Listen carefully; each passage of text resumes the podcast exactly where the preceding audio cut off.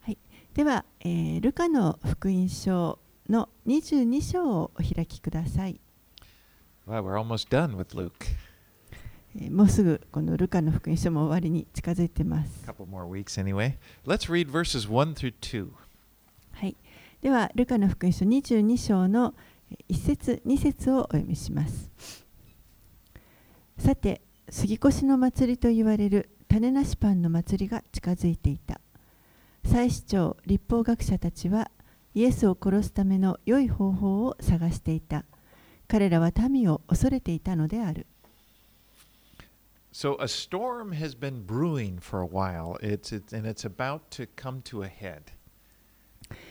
えーしばらくの間こう暗雲が立ち立ち込めていましたけれどもいよいよそれが山場に来たという感じで The, す the religious le- leaders have already judged Jesus. They made the decision that when the opportunity came, they were going to try to put Jesus to death.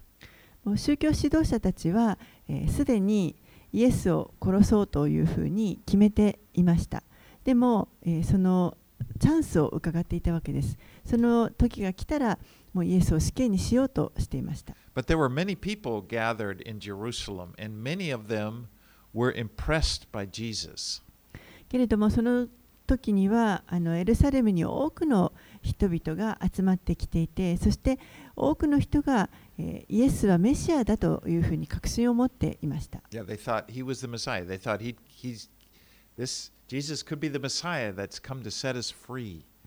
もうこの方こそあのメシアに違いない私たちを解放してくださる方だと信じていました So the religious leaders didn't want to do anything to cause the people to revolt and begin a riot. ですから宗教指導者たちは、えーこの群衆が、えー反乱を起こしたり暴動を起こしたりするようなことは避けたかったわけです Now, the Passover feast and the, the Passover and the Feast of Unleavened Bread are actually two distinct feasts, but they took place together, so they were often referred they're often regarded as being the same feast. 杉越の祭りとあと種,、ま、種なしパンの祭りこれは、え2つの、まあ、異なる祭りなんですけれどもでも同じ時期に行いますので、えーしばしばこれを一つの祭りとして捉えられることもあります。Now, the scripture was very clear that the feast of the Passover was to take place on the 14th of the, the first month of the year of the Jewish calendar.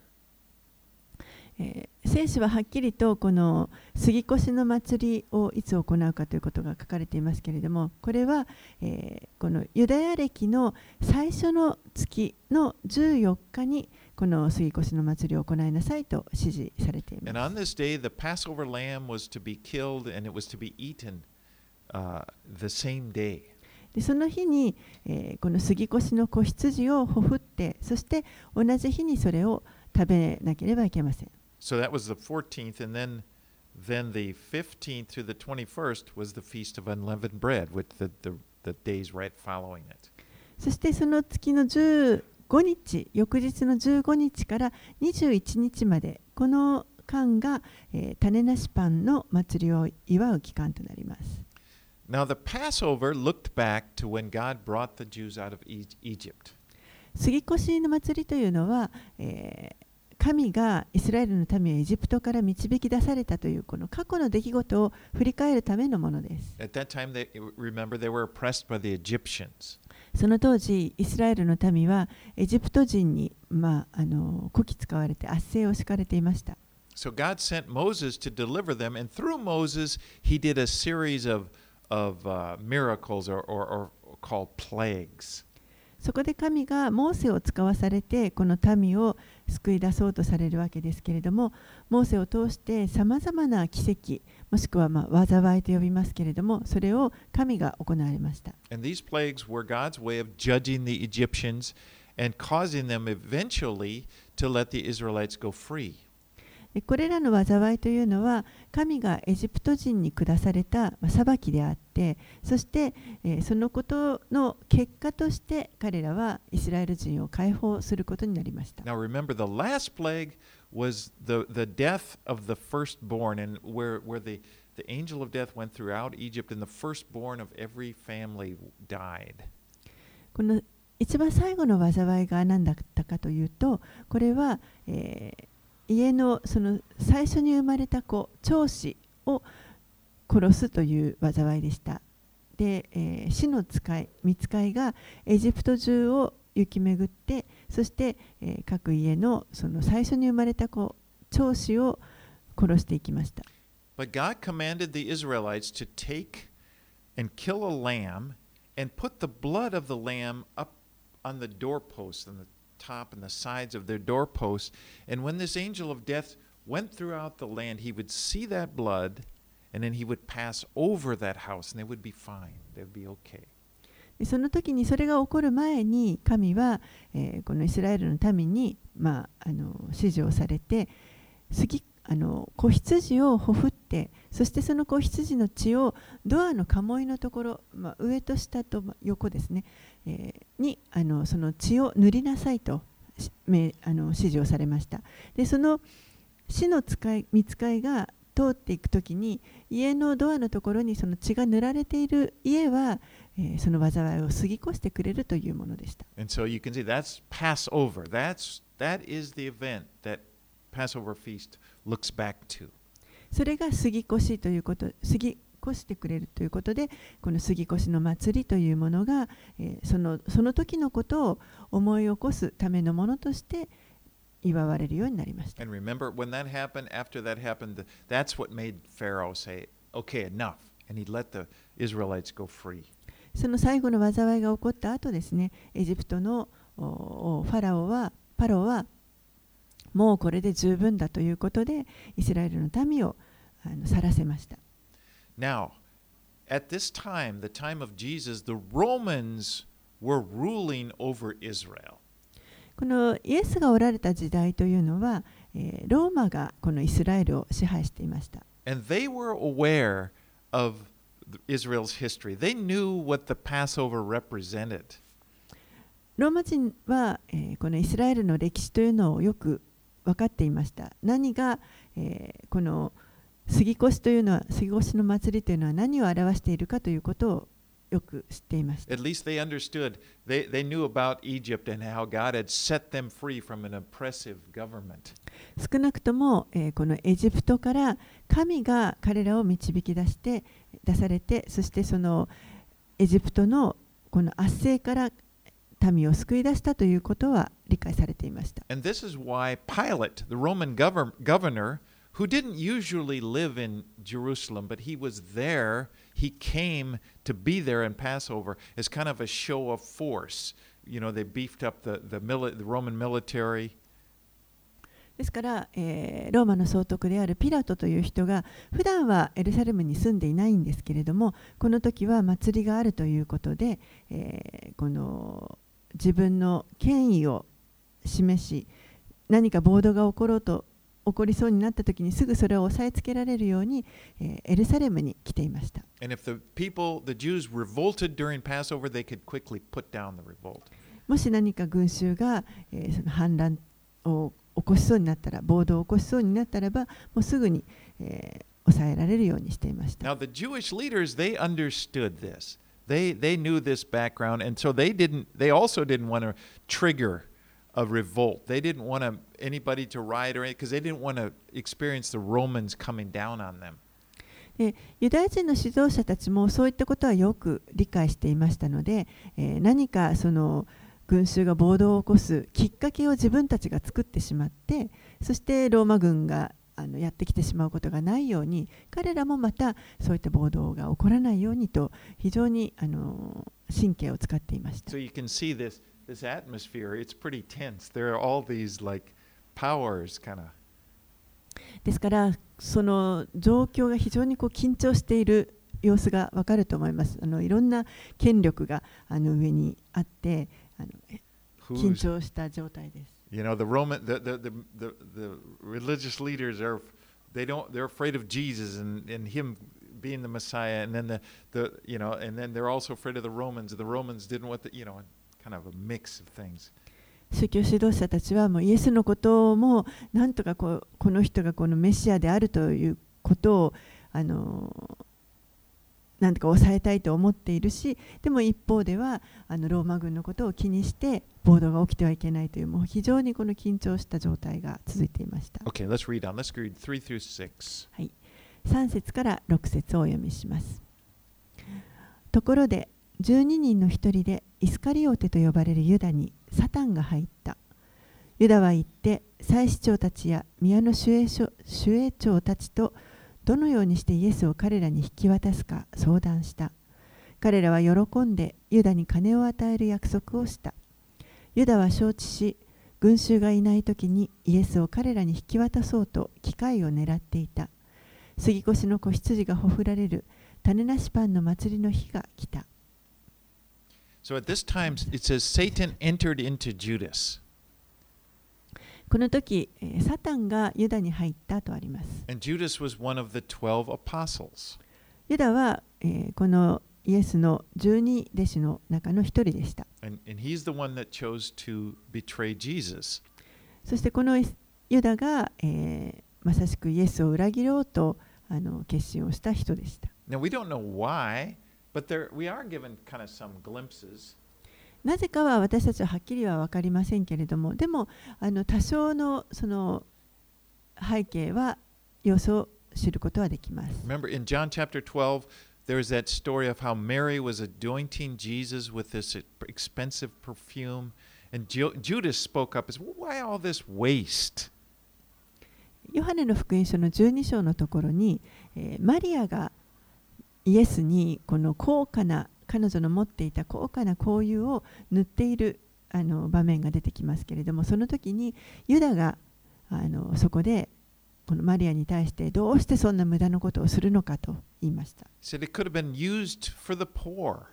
それらを売って貧しい人に施すことができるのに And John makes a point of saying that th- Judas didn't say this because he cared for the poor, but because he was stealing money from their, from their funds.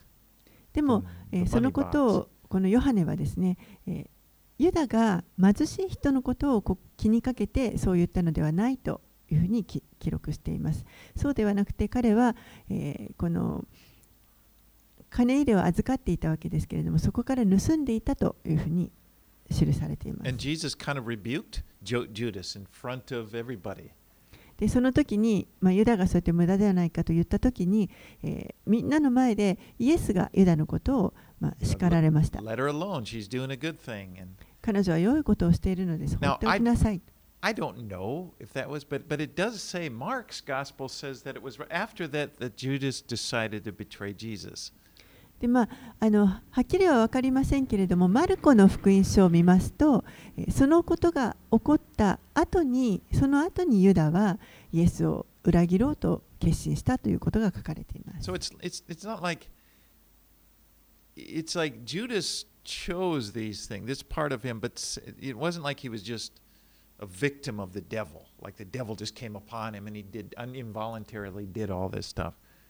ですから、えー多少なりともこのユダが自分で自分から決心したということが分かります。そのサタンに狙われてしまった被害者でもうあの急にユダが選ばれてこうサタンが入ってきてかわいそうな人っていうことではありません。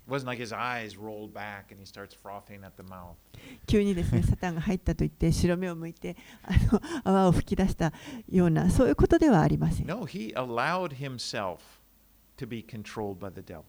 そうではなくて彼自身が自分でサタンが自分を支配することを、まあ、In に明け渡してしまったということで In す。fact, no one there, none of the other disciples suspected Judas that he would betray Jesus. 実際そこにいた他の弟子たちは誰一人あのユダがイエスを裏切るとは誰も疑っていませんでした。Well, anyway, Judas goes to the priests and they were happy. とにかくユダはこの祭司長たちのところに行くわけですけれども彼らはとても喜びました。They probably thought, what luck! We've been trying to figure out a way to get to Jesus, and here one of his own disciples comes to us. ラッキーと思ったと思います。彼らは、えーまさにこのイエスをどうやって、えー捉えようかという算段をしていたところにイエスの弟子が向こうからやってきてくれた。You know, in, in in Ephesians 6:12 it says, "For we do not wrestle against flesh and blood, but against the rulers, against the authorities, against the cosmic powers over the present this present darkness, against the spiritual forces of evil in heavenly places." エペソビトへの手紙というところの6章12節にこのようにあります。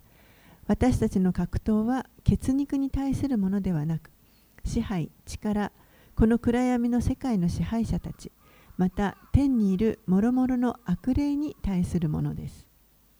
So the devil works is working behind these earthly events.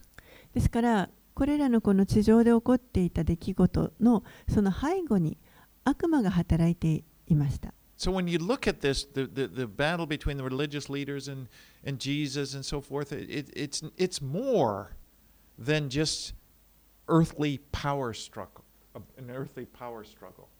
ですからここでのこの宗教指導指導者たちやまたイエスやあのローマ軍やいろいろな、えーそういったその力と力というか権力この地上の権力のこの争いというものその戦い以上のものが背後にあります Satan wants to destroy Jesus. サタンはイエスを滅ぼしたいと思っています And that's why he entered into Judas. だからこそユダに入りました So Judas tells them he's got information that will help them arrest Jesus. ユダは、えーこのイエスを捕らえることができるようにその情報を提供すると言いました.最初たちはそれに同意してそしてまあユダにお金を渡します Okay, let's read on 7 through 13. で7節から13節を読みします。杉越の子羊がほふられる種なしパンの祭りの日が来た。イエスは杉越の食事ができるように行って用意をしなさいと言ってペテロとヨハネを使わされた。彼らがイエスにどこに用意しましょうかと言うとイエスは言われた。いいですか？都に入ると水がめを運んでいる人に会います。その人が入る家までついて行きなさい。そしてその家の主人に弟子たちと一緒に杉越の食事をする客間はどこかと先生があなたに言っておりますと言いなさい。すると主人は席が整っている2階の大広間を見せてくれます。そこに用意をしなさい。彼らが行ってみるとイエスが言われた通りであった。それで彼らは杉越の用意をした。Now, the Passover meal was a very important meal that was specifically designed to teach, to remind the Israelites of their history and to teach them spiritual truths about redemption. この杉越の食事というのは非常に重要な食事でした。これは特別にあのこう指定されているもので、えーイスラエルの民が自分たちの歴史を思い起こす、すそして、えーこの霊的、えー、贖いのこの霊的な真理について人々にこう伝えていく、教えていくためのあの特別な食事でした。And so there were v- many specific details that they had to follow. ですからこう順番にあの従っていかなければいけない詳細がありました。It says in the, in the, that on the tenth day they were to select a lamb that would be sacrificed and eaten at the Passover meal. まずその月の10日の日に、えー、この水越の祭りの時に食べるための、えー、子羊を選ばなければいけません。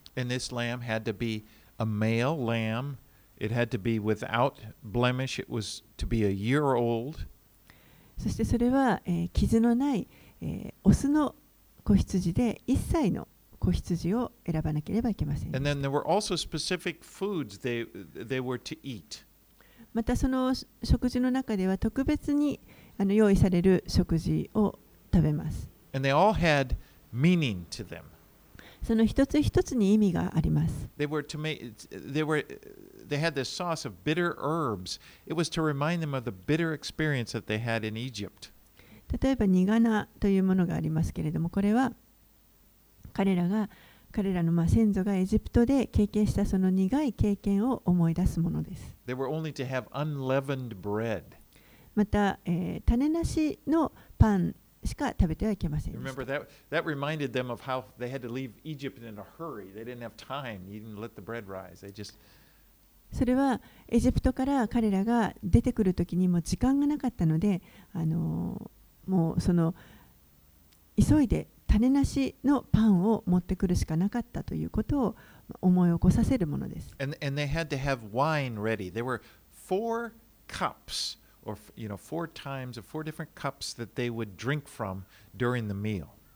また、えー、ブドウ酒をその食事の間で飲むんですけれども4回、あのー飲む飲む時があるので4杯の杯を、えー用意します So there were a lot of things to prepare. たくさんの準備が必要でした。で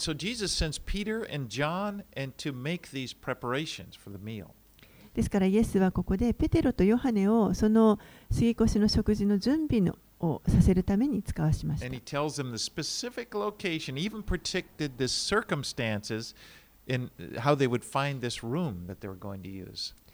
そして、その食事をするための,あの特別な場所も、イエスが彼らに指示をされそしてその場所がどこにあるかというのをどうやって見つけるかその、あの見つけ方まで詳細に、えー彼らに伝えられました And you remember that just a few days earlier, Jesus had done a similar thing when he gave them instruction to go get a donkey that he would row it right into to, to Jerusalem and everything he predicted just how it would be. And その少し前には、イエスはですねこのエルサレムに入場するときに乗るためのそのロバをどうやって見つけるかということもあの詳細に弟子たちに指示をされましたけれども同じようなことがその時にもありました。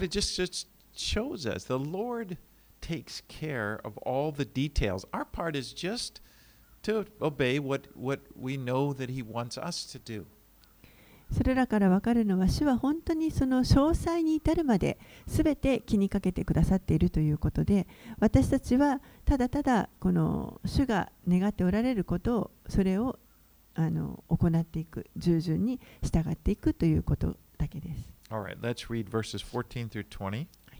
14節から20節をお読みします。その時刻が来てイエスは席に疲れ人たちも一緒に座ったイエスは彼らに言われた。私は苦しみを受ける前にあなた方と一緒にこの杉越の食事をすることを切に願っていました。あなた方に言います。杉越が神の国において成就するまで私が杉越の食事をすることは決してありません。そしてイエスは杯を取り感謝の祈りを捧げてから言われた。これを取り互いの間で分けて飲みなさい。あなた方に言います。今から神の国が来る時まで私がブドウの実からできたものを飲むことは決してありません。それからパンを取り感謝の祈りを捧げた後これを裂き弟子たちに与えて言われた。これはあなた方のために与えられる私の体です。私を覚えてこれを行いなさい。食事の後杯も同じようにして言われた。この杯はあなた方のために流される私の血による新しい契約です Now, the Passover meal was very scripted. That is, it, it, it, it there was an order of service. It was like a religious service. Or it was, and, and they followed this order carefully. この杉越の祭りの食事というのはえー儀式的儀式的にあのいろいろと順番が決まっていますのでそれに従って沿って行っていく必要があります。It's interesting. You can, if I went to the internet and there are a lot of sites, uh, Jewish sites and uh, Christian sites, and I don't know, maybe they do in Japanese, but you can see a description of the Passover feast. If you would like, you could probably easily find it. インターネットであの検索すると簡単にですねあの、まあ、ユダヤ人のサイトであれクリスチャン用のサイトであれ、まあ、日本語でもあると思いますけれどもこの杉越の祭りの食事のあの内容というのを簡単に調べることができると思います。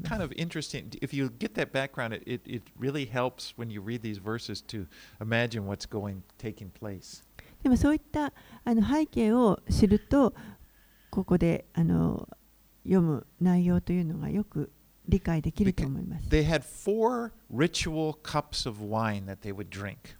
彼らは、この食事の間に4つのこの儀式用の杯というものをあの用意してそれを、まあ、食事の中で飲 And, and す they would always begin, they would drink the first cup of wine, and then they would recite Exodus 6 from Exodus 6, 6, and 7. I am the Lord, I will bring you out from under the yoke of the Egyptians.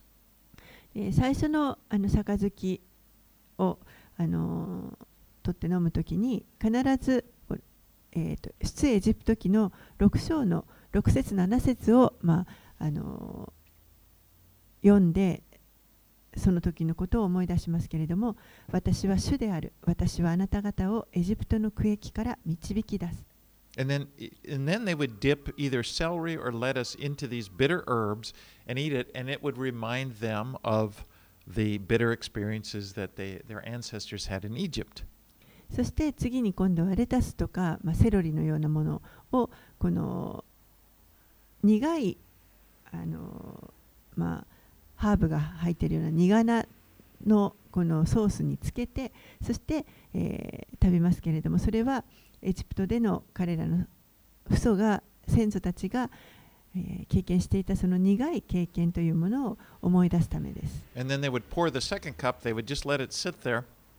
And then the, either the youngest son or the, the youngest or the lowest, you know, the, the least, whatever, the, the, that person would, di- would, would ask the question Why is this night different from any other nights? On all other nights we eat leavened bread, and or un, we eat leavened or unleavened bread, but this night only unleavened bread. そして次に今度は2杯目の杯。これは、えー、 ブドウ酒を注ぎますけれども、それをそこに置きます。そして、えーその家の一番下の子供もしくは、まあそのえー席についている一番下の弱い立場の人が質問をします。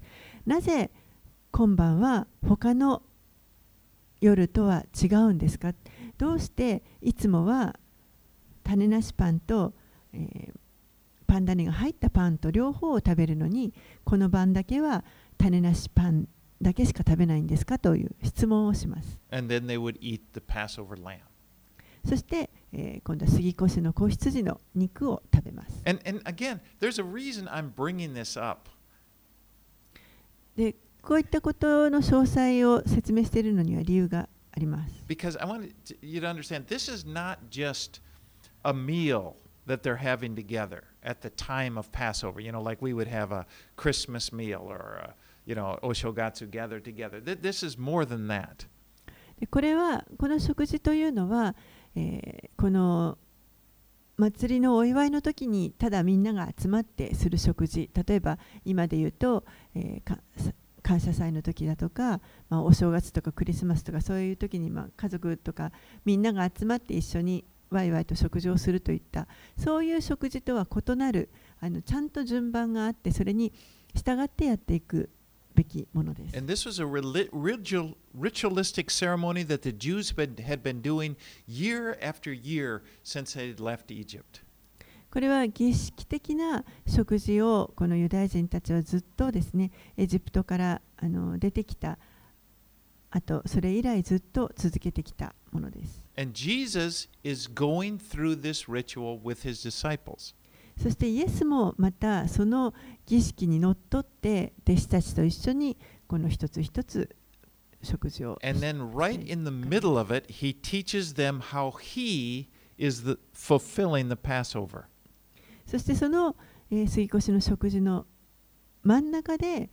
は、意味の新しい意味を弟子たちに教えられます。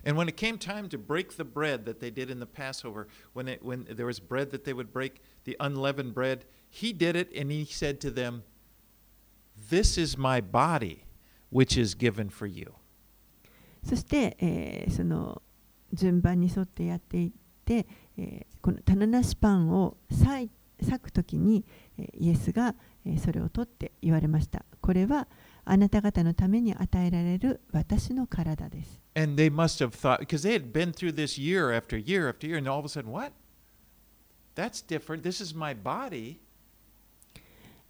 その時に今弟子たちはえっと思ったと思います。ずっとも何年もあのやってきたその食事の中で私の体です？えどういうこと ?Jesus is giving new meaning to the Passover. イエスはここでこの杉越のあの食事に新しい意味を加えておられます In。fact, this is the last Passover and the first communion. で事実、実はこの食事が最後の杉越の食事であり、そしてまた一番最初の生産式でもあります。All of the other Passovers, since the time they left Egypt, they all pointed ahead to the time when Jesus uh, would, God's Passover lamb would come to earth and he would be offered up as a sacrifice. エジプトから出た以来、ずっとこのユダヤ人たちが行ってきた杉越の祭り、これはすべてこの神が地上に送ってくださる杉越の子羊、えー彼らのためにその生贄として神が送ってくださるそのあの子羊であるイエスが来られる時のことを指し示してずっとこの祭りを行ってきました。And his blood will indeed cause the angel of death to pass over all who have faith in him.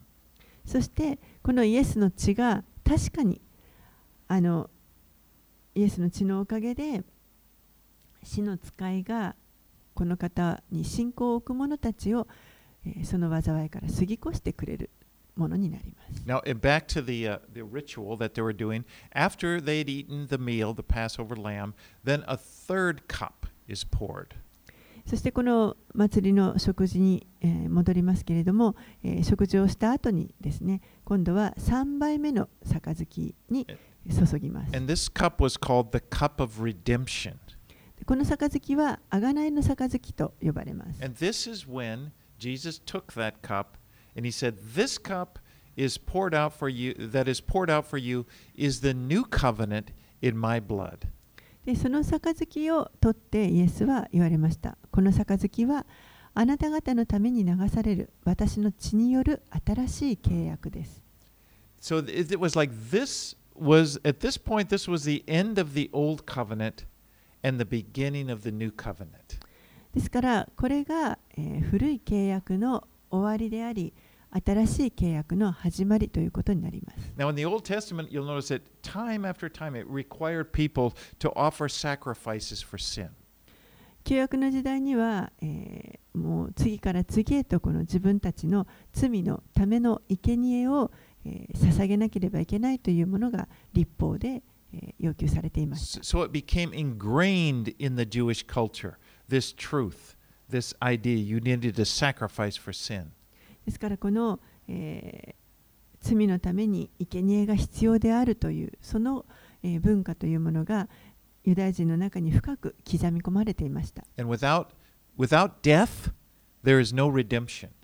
ですから死が伴わないものは死が伴わない贖いというのはないということです。In order to, uh, for divine judgment to be stopped, there had to be blood. 神の裁きを止めるためにはこの血を注ぐ血を捧げる必要があるということでした。And the animals were given as a substitute for the people offering it. そしてそれがえーこの人々が生贄を捧げる生贄を捧げる人たちのえーこの身代わりがこの動物であったというこ But と of です。course, the only problem is that it never, they, they had to do this again and again and again throughout the years. でもあのそこに問題があって、えー彼らは来る年も来る年も繰り返しその動物をほふって生贄を捧げるということをししていく必要がありました。But now, in the blood of Jesus, there would be a, one sacrifice that would end all sacrifices. けれどもこのイエスの血というのはこれによってもうすべてのあらゆる罪は、えーの生贄とあのなるのに十分なものでした。Because the blood of Jesus was sufficient to wash away all sin. イエスの血というのは、すべての罪を洗い清めることができるだけのその十分なえー生贄でした。The new covenant is better than the old covenant because it is based on the perfect blood of Jesus. ですから、この新しい契約の方が旧約、古い契約よりもはるかに良いわけですけれども、それはこのイエス・キリストの完全な血によるものだからです。 And let's look at Hebrews. I, I, I know that uh, this is, we're getting in deep, but it, it this will really it adds meaning to our communion service. えーちょっとあのーさらに詳しく見たいと思います。これはあの本当に生産式を行うときに非常に重要な意味を持っているからです。So in Hebrews chapter 10, I'm going to read verses 3 and 4. ヘブル人への手紙の10章をお開きください。ちょっとここを見たいと思います。ヘブル人への手紙10章です。But the writer says, But in these sacrifices there is a reminder of sins every year. For it is impossible for the blood of bulls and goats to take away sins. ヘブル人への手紙の10章の3節4節をお読みします。ところがむしろこれらの生贄によって罪が年ごとに思い出されるのです。お牛と親木の血は罪を除くことができないからです。And then in verse, if you jump down to 12 through 14, it says, But when Christ had offered for all time a single sacrifice for sins, he sat down at the right hand of God, waiting from that time until his enemies could be made a footstool for his feet. For by a single offering he has perfected for all time those who are being sanctified. そして、えー10章の少し飛んで12節から14節をお読みします。キリストは 罪のために一つの生贄を捧げた後、永遠に神の右の座につき、あとは敵がご自分のご自分の足台とされるのを待っておられます。So last なぜなら、キリストは聖なるものとされる人々を一つの捧げ物によって永遠に完成されたからです。so the last supper was the end of the old covenant and the beginning of the new. ですからこの、まあ、いわゆる最後の晩餐と呼ばれるものこれは、えー、古い契約の終わりであり新しい契約の始まりということになります。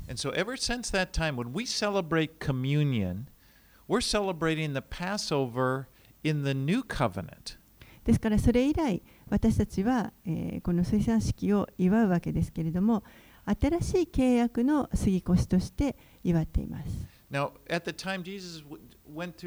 With his disciples, it's like all the all the Passovers from from Egypt, the time they came out of Egypt until that the Last Supper, all pointed ahead to Jesus. ですから出エジプトの時からずっとこの杉越の祭りというのは、えーこのイエスの十字架の時まで将来起こることその十字架を見据えてずっと先のことを見ながら行ってきました all pointed forward to the cross. 先に起こるその十字架に向けて行行ってきました all communions that have been celebrated fr- since that day all point back to the cross. そしてそれ以来今度は生産式というものをずっと行ってきているわけですけれどもこれは、えーこの過去に起こった十字架で起こった過去のことを振り返って行います。As Jesus said, Do this in remembrance of me. イエスが覚えて私を覚えてこれを行いなさいと言われました。Okay, let's move on. Let's go 21 through 23. はい、では21節から23節をお読みします。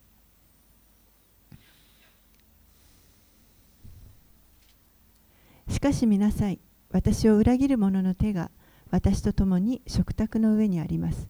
人の子は定められた通り去っていきます。しかし、人の子を裏切るその人は災いです。そこで弟子たちは、自分たちのうちの誰がそんなことをししようとしているのかと互いに議論をし始めた。Now, the seating, here's another thing that's interesting. The seating at this meal was very symbolic. えーこれもまたあの面白いんですけれどもこの食事の時の座り方ですねこれも非常に象徴的です Don't don't have in your mind Da Vinci's painting of the Last Supper. You know that shows a Western European table. They're all long table. They're all sitting up, you know, in chairs like we do. あのどうかですねダ・ヴィンチが描いたあの最後の晩餐の絵があると思いますけれどもこの長いテーブルにまあ西洋スタイルでですね椅子に座ってこうみんながいるようなそういうあの食事の仕方ではなかったということを覚えておいてください。No, it was it was not like that. And in fact, they were seated. They were reclined at the table. They were at a low table called a triclinium uh, in Roman times, where they would lay down like on these couches, and it was like a U shape. And they would lay down kind of on their left side, so they could reach up and eat like this. えーむしろですねもっとあの低いテーブルで、えー U 字型になっているテーブルのところにみんながこの寝そべって左側を下にしてそして右手を使ってしあのものを食べるというそういった形であのみんなが、まあ、座るというより寝そべっていました。you probably can't see it, but here's a it's kind of a ar- you know rendition. They, they can imagine. So it's like a U shaped here. ちょっと見にくいかもしれないんですけれどもこれがあのその Give some, it's, あの、 it's kind of s- まあ、絵なんですけれ It's ど like a も U shape, and they're laying 字 down. 型 You で can see 'em. You can't really 一人 see 一 that. 人が寝そべっています。 But the point, but try to imagine, it's a it's a U shaped. But when they did this, they would seat people in a certain manner, And always the guest of honor, the most important person was like if it was a U shape, it would be over on this side in the middle. えーこの U 字型のテーブルのところに座るというか、まあ、座ると言いますけれども順番がまた決まっています。で、えーそのこの U のなっている左側のこちら側の真ん中のところに、えーその食事のし、えー、とと主人、その食事の主人ですね、がそのこちら側の真ん中に座ることになっます。そこにイエスがあのおられました。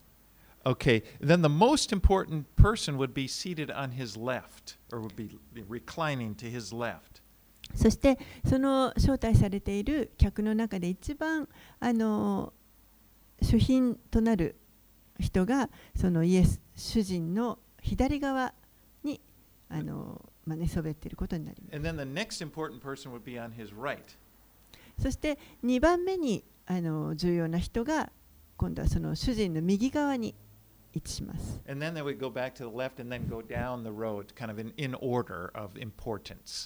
そしてその後3番目に重要な人がこの主品のまたさらに左。でそこからずっと順番に左側に、えー並んでいくようになります。 But this is what's interesting. If you look at John, John writes about this. John 13, 21 through 26. He's, he's giving more information about what we were- just read in Luke.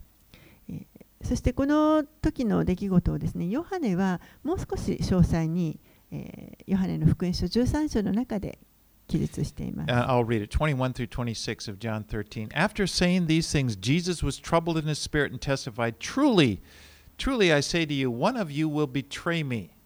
The disciples looked at one another, uncertain of whom he spoke. One of his disciples, whom Jesus loved, was reclining at the table at Jesus' side. So Simon Peter motioned to him to ask Jesus of whom he was speaking. So that the disciple, leaning back against Jesus, said to him, Lord, who is it? Jesus answered, It is he whom I give this morsel of bread when I have dipped it. So when he had dipped the morsel, he gave it to Judas, the son of Judas, Is- of the son of Simon Iscariot. ヨハネの福音書の13章の21節から26節をちょっとお読みします。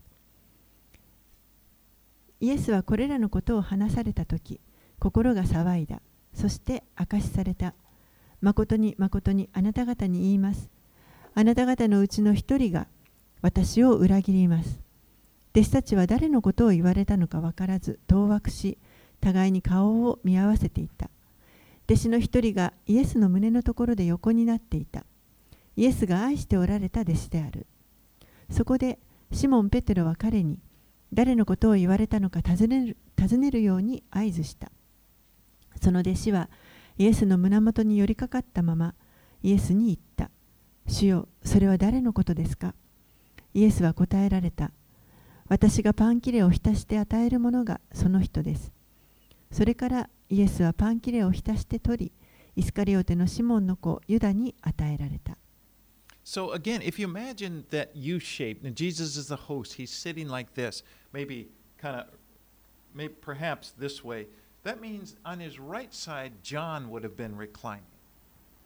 えーですからあのこの先ほどのあの説明したこの U 字型のテーブルの並び順を考えると、えーここでイエスの右側におられた右側にいた弟子というのが、えーヨハネであるということが分かります。この胸のところで横になっていたとあります。So Jesus tells them all, you know, one of you will betray. And they're like, who, who's it? You know, they're, they're talking back and forth.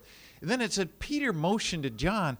So probably Peter was in the lowest seat on this side speaking across. John, John, tell him, you know, who is it? Who's he talking about?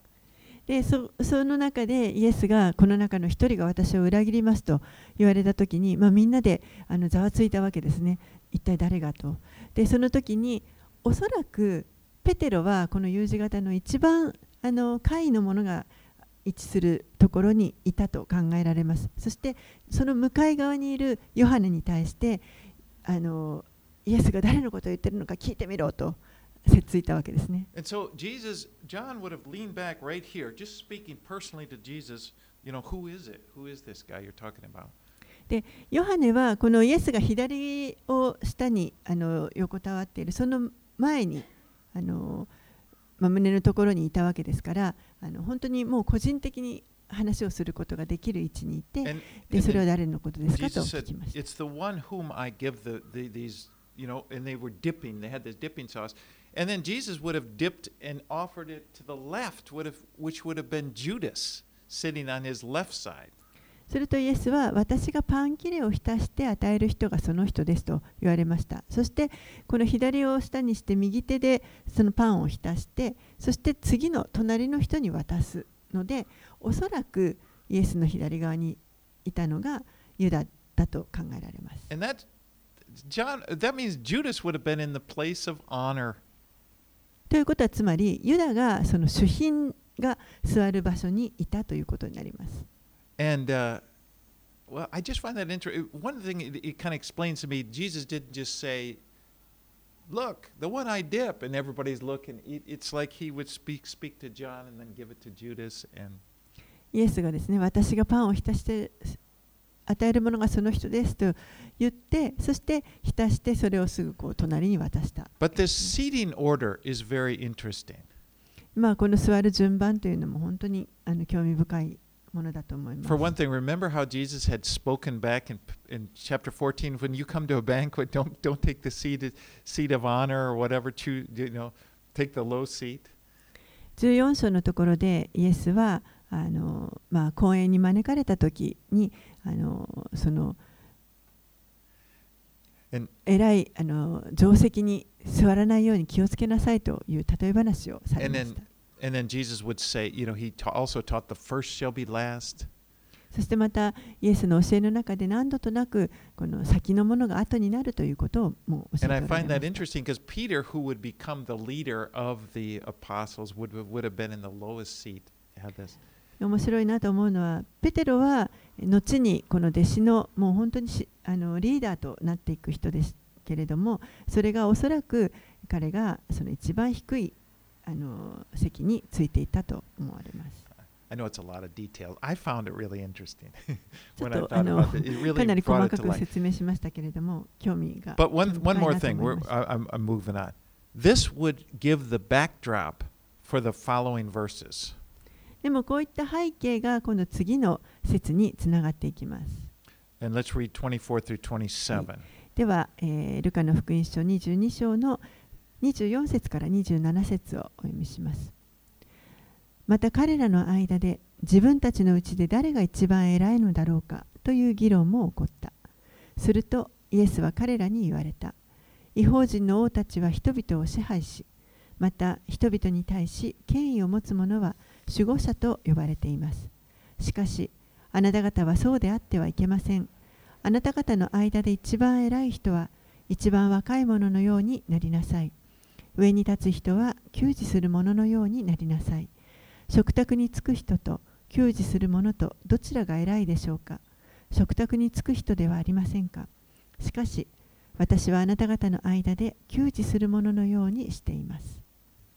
So here Jesus has been teaching one of the, the most important teachings of his whole ministry about how he fulfills the meaning of the Passover. And then his disciples start to argue about which one of them is the greatest. えここで実はこの杉越の食事の中でイエスは、えーご自分のその宣教の働きの中で最も大切な教えの一つである、えーこの杉越のあの持っている意味これをどのようにイエスご自身が成就していかれるかということを、まあ、教えておられましたでもそれなのに弟子たちは一体誰が自分たちの中で誰が一番偉いのかという議論をしていました And I'm wondering if maybe this seating arrangement, who would have brought that out? You know, who's higher and who's lower, and, and that that could have, you know, I could just imagine. Why does he get to sit there? And もしかしたらこの座っている席の順番というものもあの弟子たちに何かこうなんであいつがあそこに座っているんだというようなあの誰が一体偉いのかという議論にあのの要因になっていたのかもしれません。the disciples were concerned about their position in the kingdom. 弟子たちはこの御国の中で自分たちの地位がどうなるのかということを気にしていました。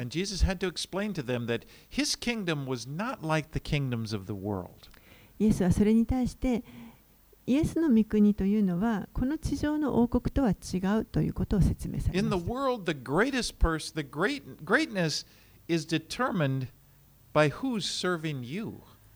この世は、誰が偉いかという判断をするのに、どれだけの人がその人に仕えているかというところで判断します。あの人は3人も秘書がいると。It's in charge もう大勢のスタッフを抱えている。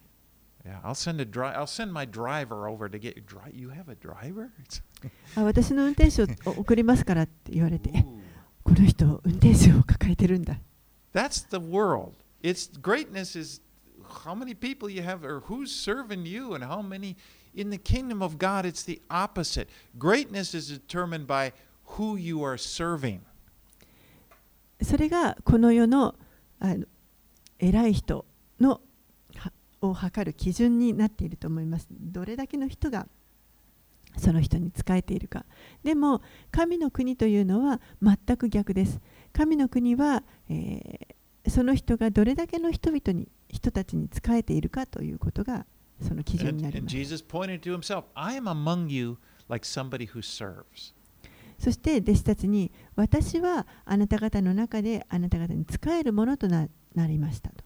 But it's amazing how the kingdom of God has is the most powerful kingdom, even though it, it doesn't it's completely opposite of the kingdom of the, of the world.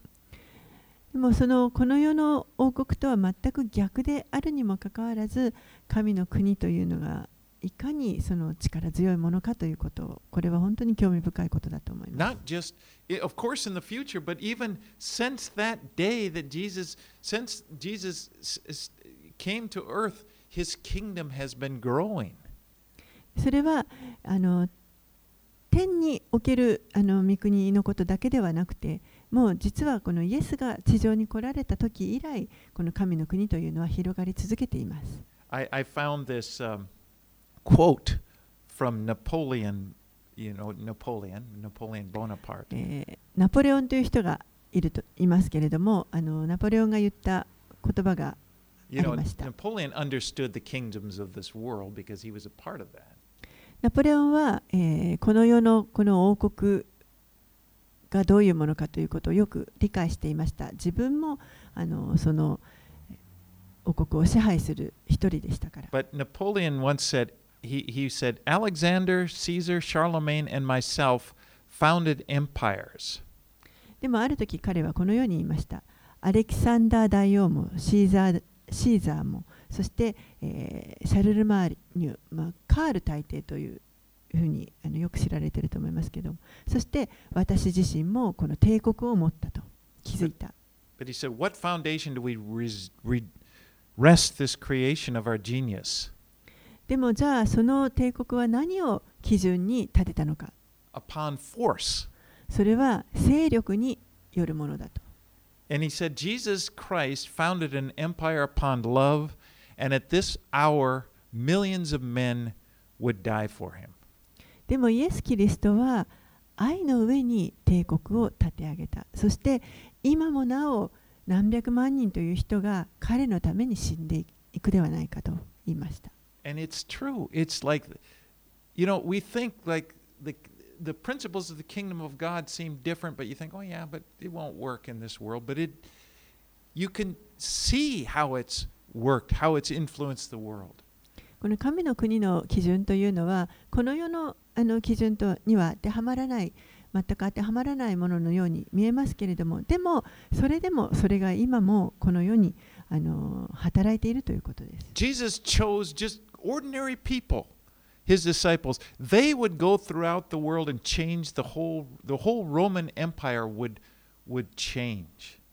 イエスは本当に普通の人々を弟子としてお選びになりましたでもその普通の人たちが、えー世を変えまたローマのあの政府も変えていくことになります Anyway, I'm kind of getting we're a part of his kingdom. 私たちもその神の国の一部に And, 属 and してい again, ま I す want to stress his kingdom is coming in the future. そしてこのえ主の御国というのは将来的にやってくるものです And he will come it will そしてこの地上にその地の御国を立ててくださいます。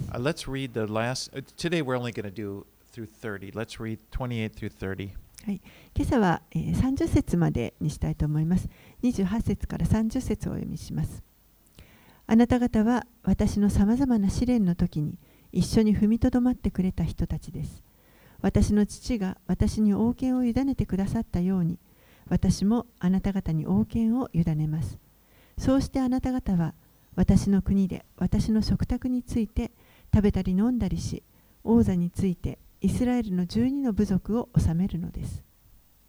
The disciples had been arguing about greatness and but, but the truth is one day they would be given positions they will be given positions of of of greatness やがて弟子たちはこのいつの日かですね偉大なこのポジション立場というものを与えられることになります and by that I mean powerful times in judging the 12 tribes which means ruling the 12 tribes of Israel イスラエルの12の部族を治めることになると言われました uh, for English speakers, he, they use judging, and I think in Japanese it already says ruling, but it means ruling.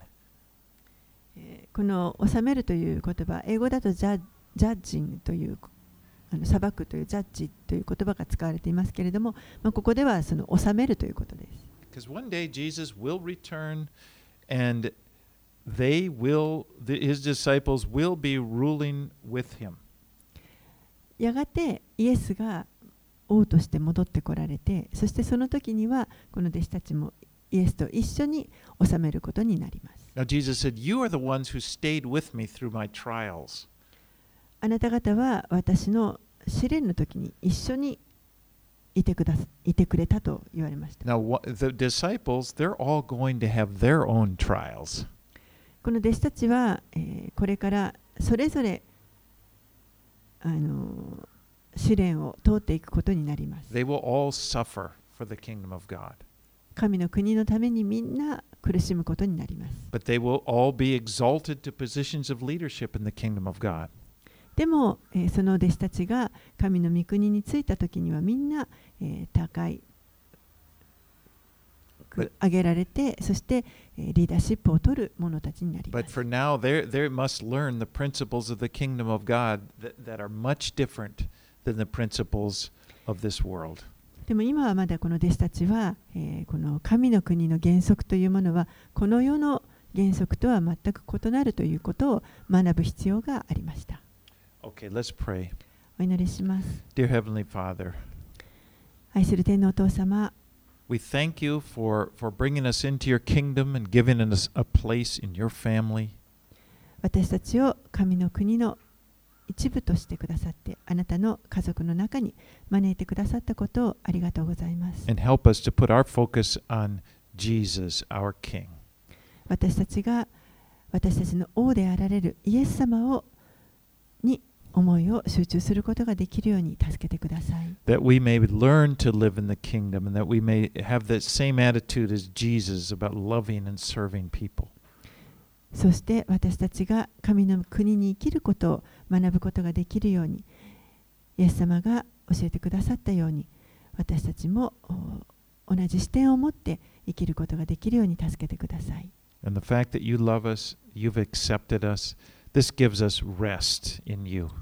なたは私たちを愛し、そして私たちを受け入れてくださいました。その,